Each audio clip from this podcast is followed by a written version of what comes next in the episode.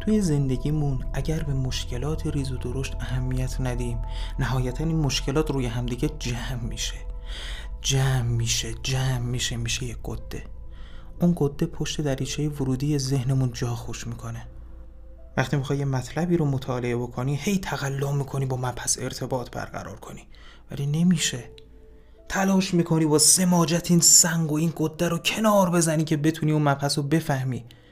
ولی نمیشه.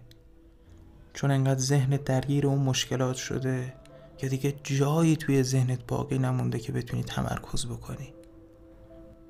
تصور کن پنجاه تا گره روی همدیگه سوار شده. شده این گده حالا باید دونه بدون این گره ها باز بشه. دونه بدونه روی کاغذ بنویس.